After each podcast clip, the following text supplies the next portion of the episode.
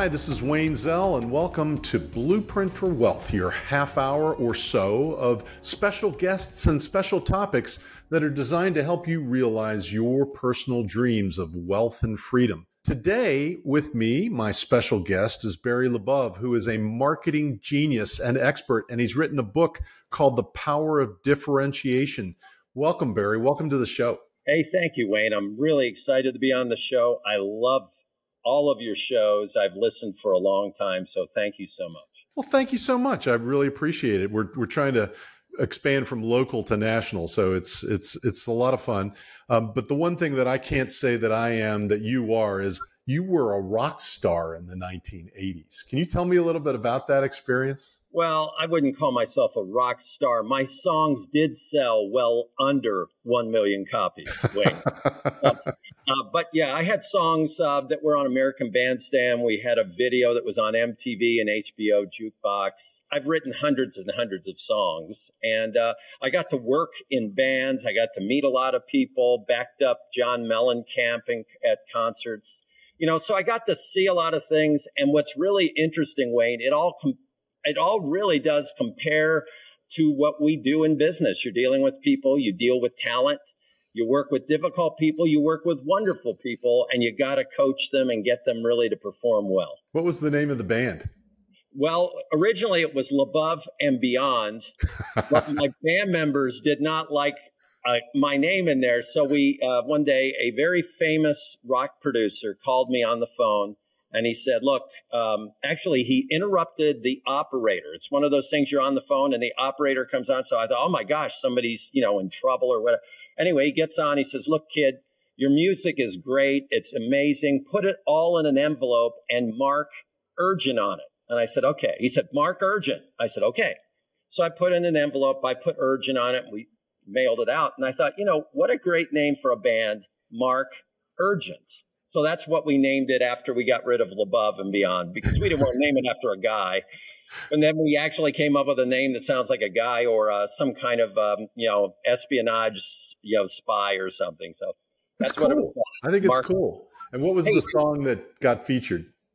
Um, it was on a night like this. On a night it's like on this. Spotify. It's on Tidal. It's on you know all the music services. So outstanding. Uh, well, yeah, it it was fun. It was a great experience. As a quasi musician myself, I, I absolutely love this story. So you know, it got me really into the book. And then he used a lot of analogies. The power of differentiation. What is this book about? Tell us what the the main gist of the book is. Main gist of the book is very basic, and that is differentiation of your brand and or your products can certainly lead to increasing sales and market share. But what's even more important, it can help you as a business leader win over the hearts and minds of your employees. And that's what's so critical. Today, we need significance. We need to think we're doing something of some worth, some meaning. And when you can differentiate, and, and Wayne, we may talk about this, it doesn't mean you're superior.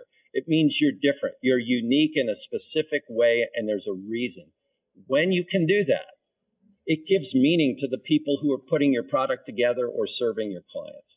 Give me an example of how you can use branding to engage your employees and to really get them to buy in and share in the in the experience. I'll give you an example. We uh, we met with a company, a very brilliant engineering company, and I asked them about a particular product they created, and it was it was a, a lid. It was a manhole cover, really, for a tanker trailer. So, uh, and I said, so what's what's important about it? And he said, well, you know, it cost us millions of dollars. We engineered it, uh, and it has a special latch that we designed that uh, will enable it to uh, activate in case there's high pressure. And I said, so what's that mean? He said, well, it means it saves lives.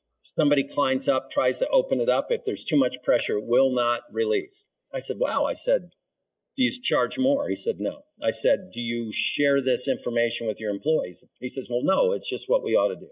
I said, uh, do you market it? He goes, no. I said, well, what do you call this thing? And he said, latch. and I said, you know, if you name it and you tell the reason behind this, why you did it, why you worked night after night to create this to help save lives, not only may you end up selling it at a premium, but maybe your employees will have a, a point of pride. They'll, they'll go, wow, I'm doing something to actually save lives. That's an example. With you're doing the great thing. See, I don't I don't create somebody's brand. I discover it. It's something you're already doing. So what did we, he change the name to? Um, it it's uh, it's a proprietary name. I'm not okay. supposed to go into it, but um, but you know, it went from just plain old latch to something that they've they've created. It got so, everybody excited about. Yeah, well, it's a point of pride. Um, one other example, I, I was in a factory that was building ambulances, and I talked to one of the young people there that was on the plant floor, and I said, "What do you do?" And he goes, "I plug in wire harnesses." I said, "Okay," and he said, I'm about to leave and go down the street to a marshmallow factory for 25 cents more an hour. I said, okay, well, every one of these ambulances going down the line last about 10 years. He goes, yeah. And I said, they save or protect 100,000 people each during their lifetime. And he stopped and he said, I never thought I was in the life saving business. I said, maybe you are. Maybe it's important to plug that harness in right maybe you're making a difference. And he said, well, I'm making a lot more difference than just, you know, going to a marshmallow factory. Now, Wayne, he, he stayed. I don't know. Marshmallows are pretty good. They are pretty good. He stayed, but you know, would he have stayed for two dollars more an hour uh, at the other place? But again, that's what it is. Your brand has to have a meaning. You got to feel you're doing something of value, and it it really helps internally and externally. Excellent. I mean, I I really really like that. In fact, uh, we used that idea to create a brand for our exit planning. It's called Aspire to Exit. Um, and I, th- I think it, I, I did it intuitively, but you're doing it consciously, intentionally with your clients. And you've been doing it for how long? 41 years or more? 41 years. But Wayne, what you offer is so important because a person who merely sells that company that they've been toiling over for 30 years, they just sell it for basically the minimum is missing out, like you said, if they don't identify a few of those unique things they offer that nobody else does or few can do.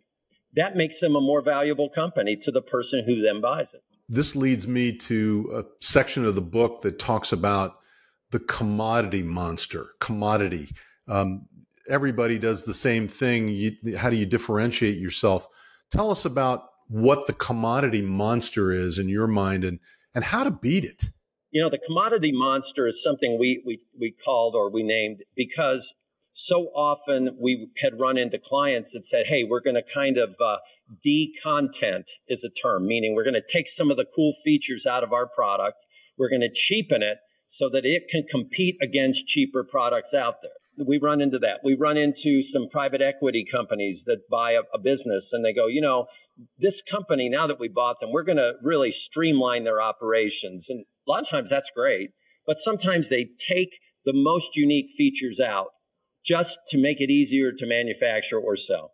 The commodity monsters, we call it, wants you to do that. They want you to dumb everything you do down to the minimum. They want you to take your personality out of it and they want to make it just exactly like everyone else so that procurement can come in and beat you up. And so we work with companies and we we talk to them on this and we really cheerlead them into keeping some of that uniqueness that they have. The thing that you bought that product for 10 years ago, you want that with that product today. Wow. That is such a great lesson to take out to everybody and you know the readers of this book are really going to benefit from that i, I think you know I, you can apply it in services businesses you can apply it in law firms you know whatever that if you do something that's a little bit extra that differentiates yourself and your company from what others are doing maybe it is worth more and maybe it is worth more to spend for that little bit extra whatever it is mm-hmm. whether it's service or luxury or whatever you're absolutely right. I was speaking to a 120 year old bakery and their leadership group. And I said, What do you do that's unique? And they said, Absolutely nothing. We're like everyone else. We just make the same old stuff. So, what you just said, Wayne, is brilliant because you said something that's a secret to how you can determine sometimes what makes you unique.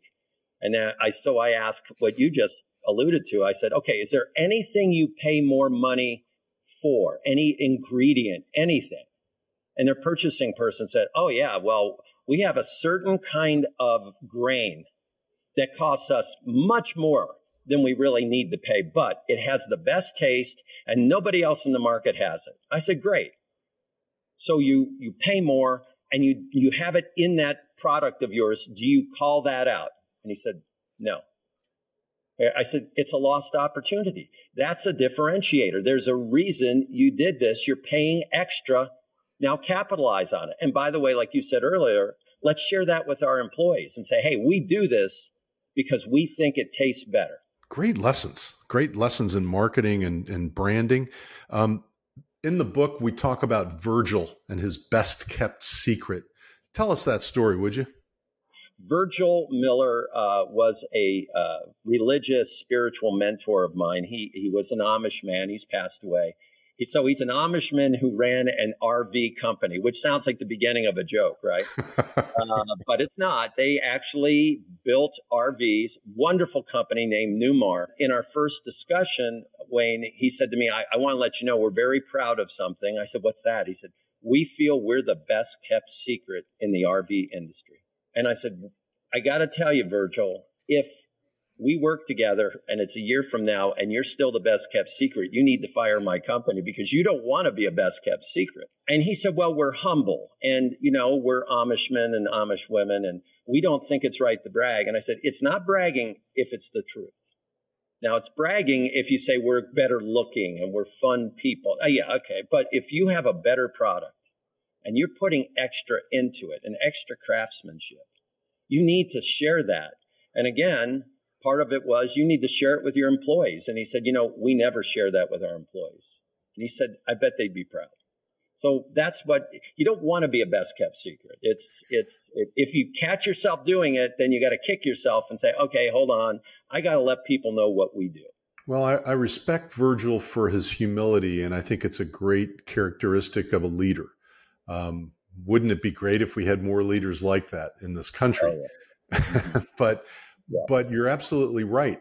If he wants to grow his company for his family, for his employees, for the people that he services, and for his customers, he doesn't want to keep it a best kept secret. He wants to be out there. So how did you convince him to change that? Did that was that able were you able to to get him to turn around and say, "Oh, I think you're right. Let's let's I'll follow your lead on this. Yeah, it did. It did work out, and he was happy to do it because he realized that it was the truth. Number one, and number two, it was a point of pride for his employees, and I would say also number three, it meant he was listening to customers and that he cared. And I said, you know, doing all those things is something that people feel good about. That's why they turn to you. And and he got it. He he just he just needed somebody to see some of the unique things they were doing were you able to share that branding? Are you able to share the branding rebranding with us today? Or you, what, what what did you do, or what how did you convince him to do something different that unleashed the uh, secret or opened up the the secret book? Well, I'll tell you one thing we did that might be a, a kind of a strange but unique uh, example was when he and I were talking. Their new leadership group had decided to um, change the way they were manufacturing and to go to more of a uh, of an approach to mass market their products because they were up against more mass marketed, uh, heavily, uh, uh you know, I would say large, largely distributed companies. And we were able to convince him after they tried that for a few months and they found out they lost a lot of customers. We were able to convince him to, to understand that his level of customization in each one of his products was unmatched. And at first, they didn't really believe it, but they saw the market share go down and they had to stop that program and go right back to being a highly customized coach. But here, Wayne, is where it got great. So, for all of your business listeners, here's what got great they went back to customization, drum roll, and charged more for it because they realized that's what customers want up to then, they were not charging like they should have for all that extra work. I'm learning a lot today. And I'm learning that I think I need to do the same thing that you told Virgil to do. mm-hmm. um, less less uh, commoditization, more customization if you have something to customize, obviously. Now, the book also ex- uh, uh explores some of your coaching experiences. You know, for your kids, your kids are good athletes. Um, tell us a little bit about your. I think it was your daughter that was playing basketball. Is that right? And then your son who was doing all these trick shots. Tell us a little bit about that and how that wraps into the power of differentiation and marketing.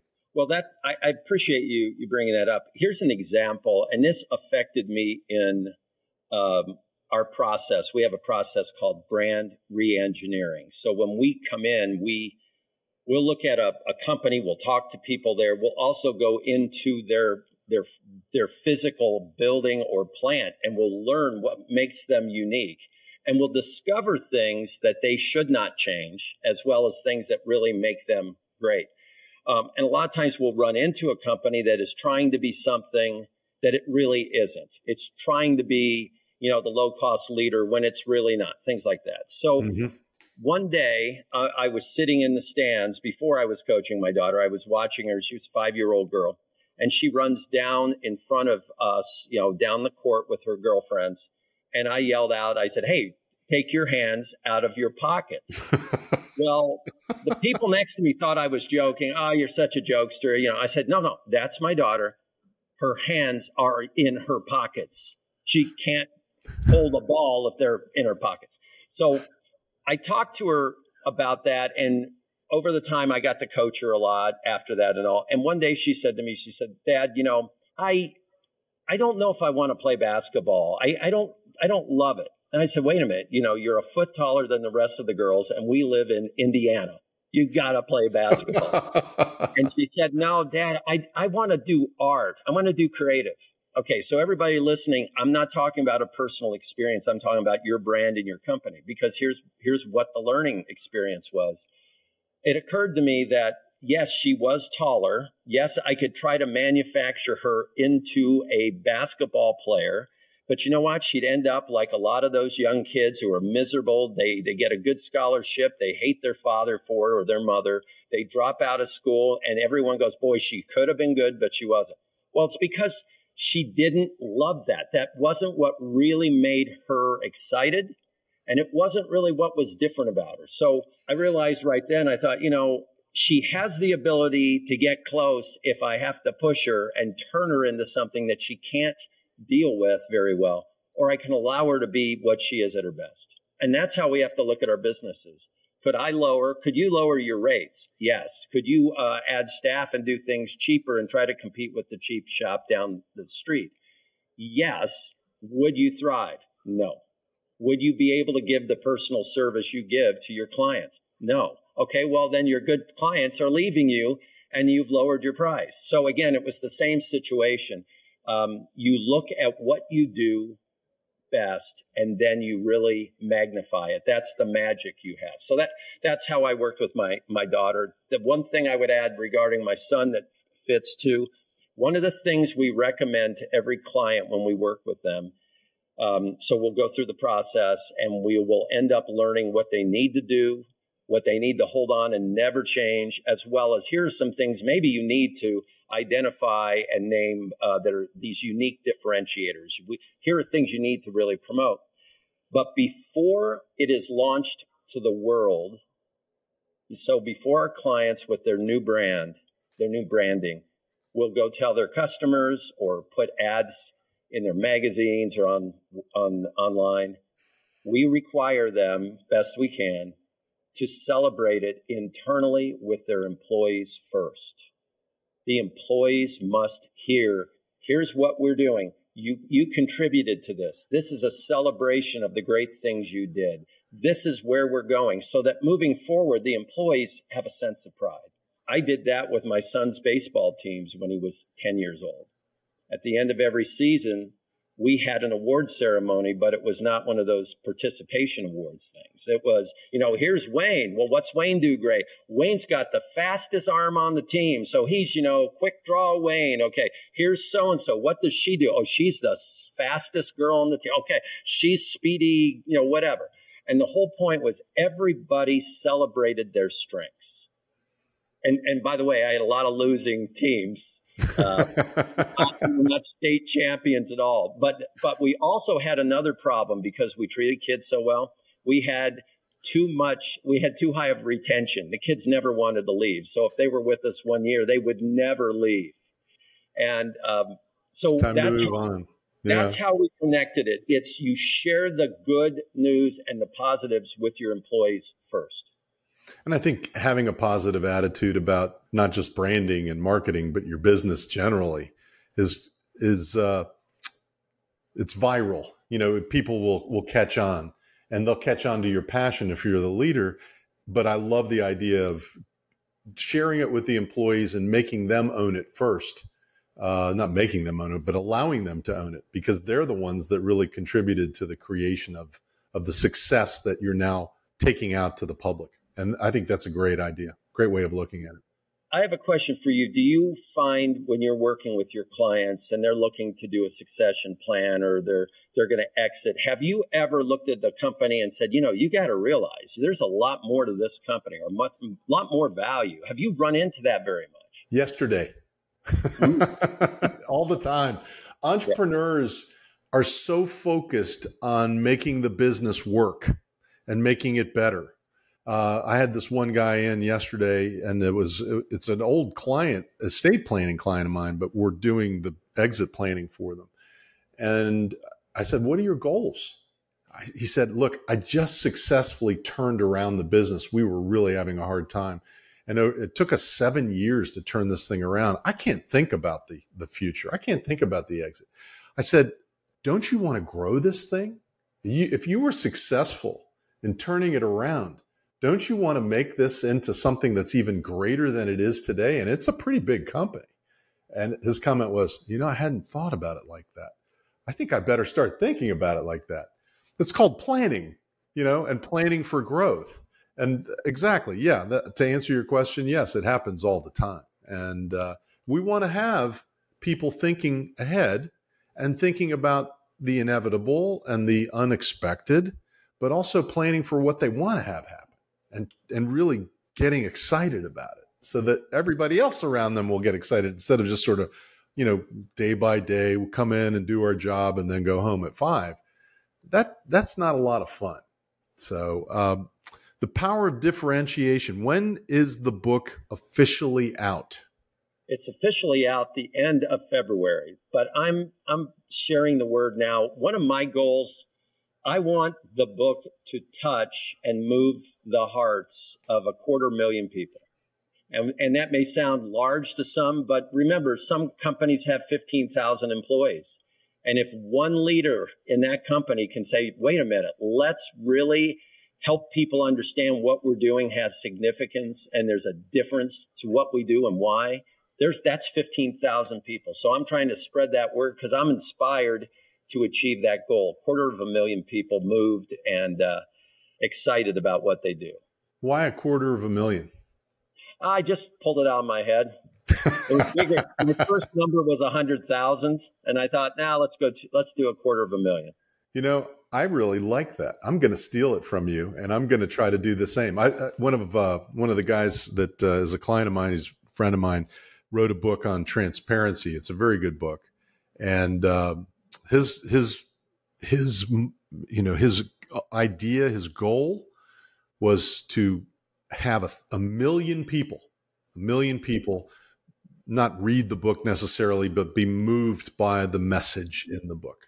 How do you measure that? How are you going to measure the 250 you know it's going to be an estimate. It's a creative process but it's an inspiring process. We've already moved 100000 people if i look at all the clients we've worked with but you know, I want to do that. I, th- that's a differentiation for me. You know, if I can think that, hey, what I'm doing, it's not just selling books. It's, it's like, hey, wait a minute, we can actually move, you know, a city worth of people. So I, you know, hey, I'd like to be wrong and move millions with, with the message from the book. And like you said, Wayne, you're right on target. It doesn't have to be a, a quarter million people reading it. It's a quarter of a million people affected by that positive, meaningful message and it's it's a message that you can use in business and you can use in your personal lives And I thank you. So, Barry, how can people get in touch with you if they want to follow up with you and have you and your team help them with their branding and their message? Wayne, thank you very much, and I want to compliment you. Uh, your book is fantastic, and and you are the best in the business at what you do. So I'm I'm honored to be on the program today. So uh, the basic thing is my name is Barry Labov, and Labov is L A B as in boy, O V as in Victor. So there's a barrylabov.com website. There's a labov.com. Either way, go to barrylabov.com and uh, you can click on there and set up an appointment and we'll talk for 15 minutes or so i'm not charging on that i'm just talking to people so people call me up and we have a good time so it's as simple as that i love that and i and making yourself available to all of these people is an extraordinary gift and a generous offer and we thank you for being on blueprint for wealth today too thank you wayne it's been an honor and thanks for listening to Blueprint for Wealth. And stay tuned for another special topic after this, but also stay tuned for our special guest next time on Blueprint for Wealth. Have a great week. If you're an executive and you need help with your executive comp, let me give you some pointers on what to look for when you're structuring your executive comp program. From an overview perspective, we want to know what the company's goals are and what the employer's uh, what the employees' goals are. And we want to know what tools are available for you to use as an executive or as a company to compensate your executives. What are the key ingredients of an employment agreement that the employee wants and the company wants? And lastly, what are the tax and securities law issues that we have to face? The company's goals, the employer's goals, mainly are to attract and retain the very best talent possible. They want to minimize the risk to the company of not being subject to uh, restrictions, not having the executive subject to restrictions. You want the executive subject subject to restrictions like non-competes, non-disclosure agreements, and non-interference agreements, so that you can protect your core business. And you want to align the incentives for the executive with those that will increase shareholder value. On the executive side, the executive is looking for fair base pay to start. They're looking for strong incentive compensation arrangements, such as bonuses and possibly equity in the business to participate in. They want clarity in their, what their roles and obligations are with respect to the company and the do's and don'ts that could get them into trouble if they don't do it the right way. And finally, they want flexibility so that if they're terminated without any good cause or if they leave for good reason, they're protected. The compensation tools are myriad, but base pay really is established by looking at surveys that might be available on in a variety of settings. I've given you a link to one in particular that might be very helpful. The tools also include benefits, healthcare coverage, other perks such as a company car or vacation that's written out in the employment agreement. What incentive comp can this individual expect to see? Long term incentive plans, executive bonus plans, simplified executive retirement plans, non qualified deferred comp, synthetic equity in the form of stock appreciation rights or phantom stock, real equity like stock and stock options, or profits interests in a partnership setting, and a change in control bonus. All of these are tools that help us ingrain the executive into the business and also keep them for a longer period of time. An employment agreement is going to outline a variety of things in detail, and it's going to include the duties and responsibilities for the individual, things that they're not allowed to do in the form of prohibitive activities or prohibited activities, compensation. What is their comp? What are their benefits and what are the rewards that they should expect, and how clearly is it spelled out? What's the term of the agreement and what are the terms of renewing it? Also, what happens if they leave employment? Are they subject to a non compete agreement versus just a non interference or non solicitation? What's the scope of that and is it enforceable under local law? What's the effect of being terminated without cause and how do you define cause in the employment agreement? Probably one of the most heavily negotiated provisions relates to these provisions that encompass when an individual is compensated if they leave employment or not. If they leave because they're terminated with cause, they should expect a lot less than if they leave because they're terminated without cause. And what are their severance arrangements? How long will the severance continue, and what are the conditions to getting the severance, such as signing a general release? In the form of equity, there's various forms, but real equity is stock, restricted stock, stock options in the form of incentive stock options or non qualified stock options, or a profits interest, which really is only available in a partnership tax setting.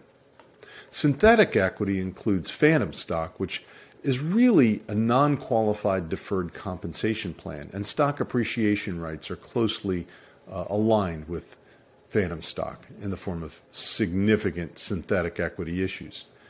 When you get this equity grant, the question is, what should you do and how is it reported for tax purposes? Well, stock is treated as property. So if you receive stock as an executive, you've got to report on your tax return the fair market value of the stock received. If it's not vested yet, you may be able to make an election to have it taxed now, perhaps at a lower rate, and lock in the holding period for long term capital gains treatment. If it's deferred comp, you've got to be careful so that you don't run afoul of various rules, including Section 280G, which imposes an excise tax on golden parachute payments, and Section 409A, which also imposes an excise tax if you haven't complied with the really rigorous 409A regulations. The SEC requires disclosure if you're in a public company setting. The CEO, the CFO, and the three other highest compensated executives have a lot of information disclosed about their compensation in proxy statements Form 10Ks and registration statements that are filed with the SEC. The disclosure can be as basic as summary compensation tables, but then there are subtables within the disclosure documents that give significant detail regarding the compensation arrangements. And of course, if you own stock in a publicly traded company, you're obligated to file forms with the SEC if you're one of these five individuals uh, every time you acquire the stock or sell it or transfer it. So, those are some highlights of executive compensation issues that an executive faces and the entrepreneurial company must face when they're hiring their executive team, which is key to the success of any entrepreneurial company in terms of business exit or mergers and acquisitions. If you've got questions on executive comp, give us a call at 571 203 9355 or visit us on the web at zelllaw.com. Have a great week.